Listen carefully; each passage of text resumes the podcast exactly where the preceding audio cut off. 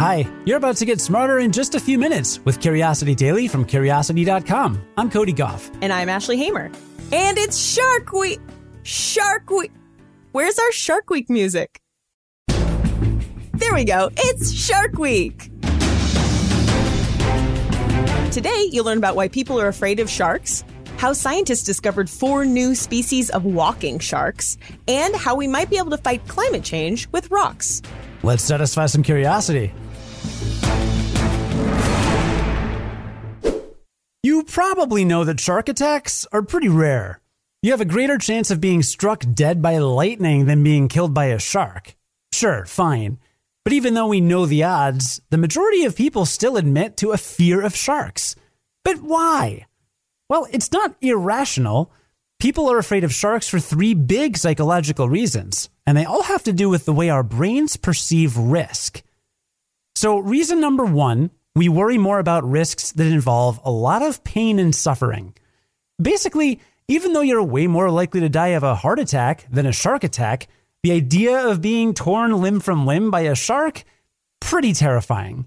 Heart attacks seem a lot less painful in comparison.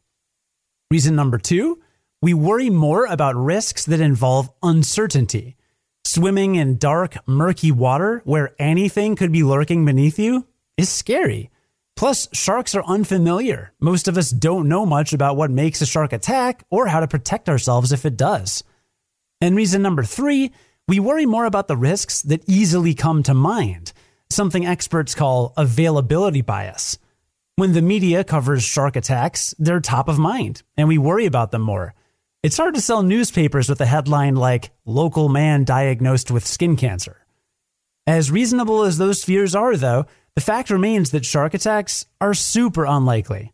So, how can we fight those fears? Well, the first step is remembering the weird ways your brain assesses risk. When you feel yourself getting nervous about a shark attack, remind yourself why you're afraid. The death seems grisly, the uncertainty is hard to cope with, and we've seen shark attacks in the news. Then take steps to reduce some of these factors. You can reduce your uncertainty by giving yourself a sense of control swim in clear water where you can see the bottom. Research which shark species live where you'll be swimming, since there's a good chance they've never attacked humans. And just to be on the safe side, brush up on what to do if you are attacked. Hint do not punch it in the nose. Instead, try to put a solid object between you and the shark, and as a last resort, claw at its eyes and gills. But it's worth repeating that shark attacks are very, very rare Give yourself a little more control and just enjoy your swim. And hey, sharks could be a lot more scary. It's not like they can walk on land, right? Researchers working in the Pacific have discovered four new species of sharks with a special skill you won't believe. They use their fins to walk. And when the tide goes low, these sharks go high, sometimes walking on top of coral reefs above the water. What did I just say, Ashley? Sorry, Cody. This is just how we roll. This is terrifying. Don't worry, Cody. They're really nothing for humans to worry about. These sharks only grow to about three feet, that's one meter, and they basically just prey on small fish and invertebrates. Whew. Good time to not be a small fish or invertebrate. so, scientists found these four new species as part of a 12 year investigation into the evolutionary history of walking sharks, also called epaulette sharks. Nine species in total have been identified, and scientists are trying to figure out how these unusual creatures came to exist. Sharks have been around for a very, very long time. Around 400 million years, to be exact. To put that in context, the oldest dinosaur fossil ever found was only 240 million years old. But despite having all that time for evolution, sharks don't seem to have done all that much evolving. Scientists have only found evidence that about 1,200 species of sharks and rays have ever existed. Fossilized teeth from sharks living 180 million years ago are about the same as the teeth the same species have today. One exception to that trend is, you guessed it, the epaulette shark. One reason for this probably has to do with their native region. The coral reef ecosystems of New Guinea and Northern Australia are changing all the time. Sea levels rise and fall, currents are constantly shifting, and the reefs themselves rise and die. These factors reward fast evolution, which leads to diversity. The researchers behind this study analyzed the shark's DNA for clues about their evolutionary history. It turns out this group of sharks split off about 9 million years ago. The researchers think that rising sea levels and cooler ocean temperatures forced the sharks' ancestors to migrate to warmer waters. They also think some of the sharks took a very slow ride on a tectonic plate as it drifted all the way from the Australian coast to New Guinea. When the plate settled, it cut these sharks off from each other, and that may be why they turned into so many separate species. It's hard to say what the future holds for these sharks because we know so little about them. Are they threatened? Endangered? Scientists need to do more research before they can say for sure. But fish that can walk? Ariel would be so jealous. Or totally into it. If we're going to fight climate change, emitting less CO2 may not be enough. We may also have to start taking CO2 out of the atmosphere. But that doesn't necessarily mean using giant vacuums to take bad stuff out of the air.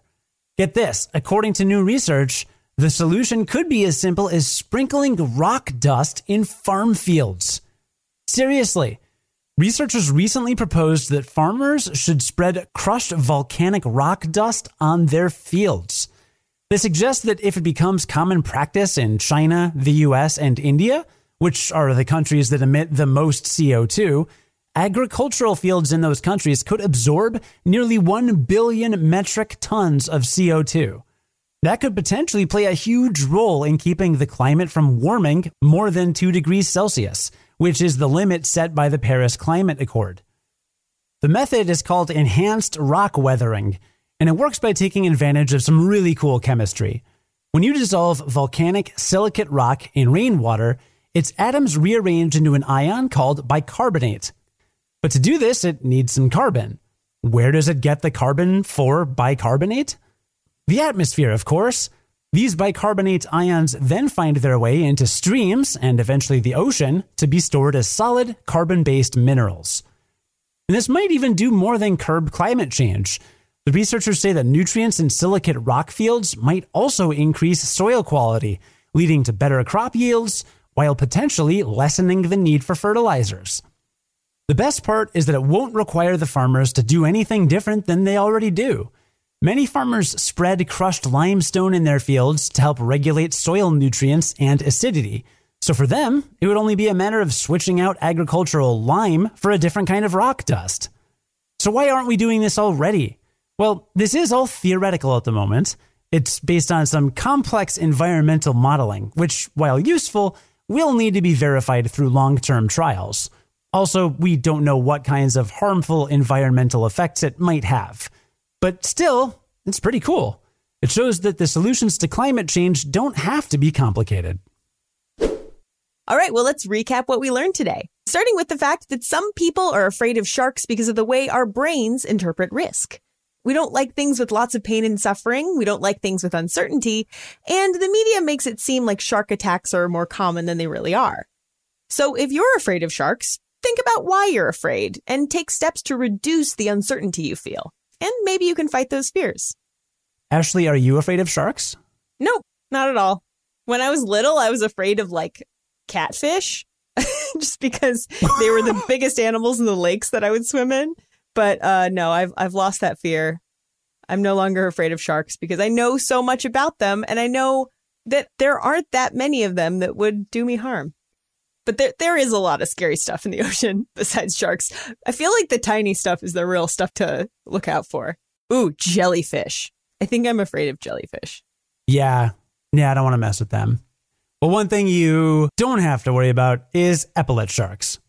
Epaulet sharks can walk on their fins, and they probably evolved that ability because of the rising and falling sea levels and constantly shifting currents in their ecosystems. But don't worry, they only eat little things. So, not us. I just love their names. Epaulet is actually French for shoulder, so they're sharks with shoulders and feet that are really fins. Adorable. And we learned that we might be able to fight climate change by sprinkling volcanic rock dust on our fields. It could pull carbon from the atmosphere and maybe even enrich the soil with more nutrients. Win win. So I know this kind of falls a little bit more under chemistry than geology, but still, Every time we talk about anything tangentially related to geology, I'm just like, this is the most underrated science. like, you might think it's just rocks, but like, no, it just does the coolest stuff. I, I'm telling you, every time we do a story, geology, man, that's where it's at. Yeah. Today's stories were written by Kelsey Donk, Grant Currin, and Cameron Duke, and edited by Ashley Hamer, who's the managing editor for Curiosity Daily. Today's episode was produced and edited by Cody Gough. Join us again tomorrow to learn something new in just a few minutes. And until then, stay curious.